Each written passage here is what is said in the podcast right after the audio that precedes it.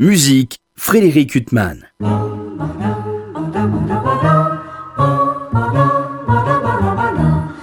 Bonjour, c'est l'un des plus grands quatuors à cordes de l'heure. Il s'agit du quatuor de Jérusalem. On lui doit de merveilleux enregistrements pour le label Harmonia Mundi, Haydn, Beethoven, Bartok, Debussy, Ravel, Vorjak et Smetana et bien d'autres.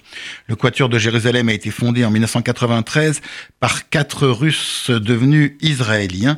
L'altiste Amichai Grosh a été remplacé quelques années après par l'altiste israélien d'origine Ori Kam et le quatuor est toujours aussi magnifique.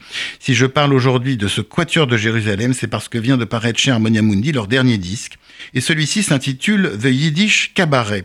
Il donne à entendre un quatuor de ce génie précoce viennois qui était Eric Wolfgang Korngold.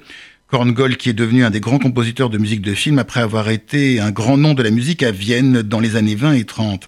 Il avait eu la chance de gagner Hollywood avant la guerre.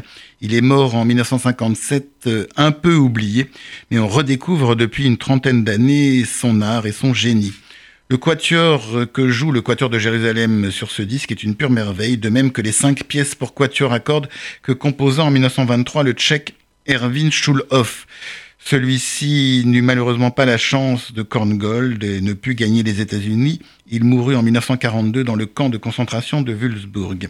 Élève de Dvorak, également admiré par Debussy, on doit à Schulhoff une musique qui était très jouée en son temps et qu'on redécouvre depuis quelques années également. Le disque du Quatuor de Jérusalem se termine par cinq arrangements pour quatuor à cordes et voix des arrangements de mélodies populaires yiddish. La soprano Ilia Baggio, particulièrement émouvante, se joint au Quatuor de Jérusalem pour ce qui se révèle un hommage de la musique savante à la musique populaire d'un monde tragiquement disparu. C'est vraiment une merveille que ce disque Yiddish Cabaret, enregistré par le Quatuor de Jérusalem aux côtés de Ila Baggio. Et on peut féliciter la maison de disques Harmonia Mundi pour sa fidélité à ce merveilleux Quatuor. Quant à moi, je vous retrouve dimanche prochain à 23h pour une nouvelle interview. Bonne journée sur RCJ.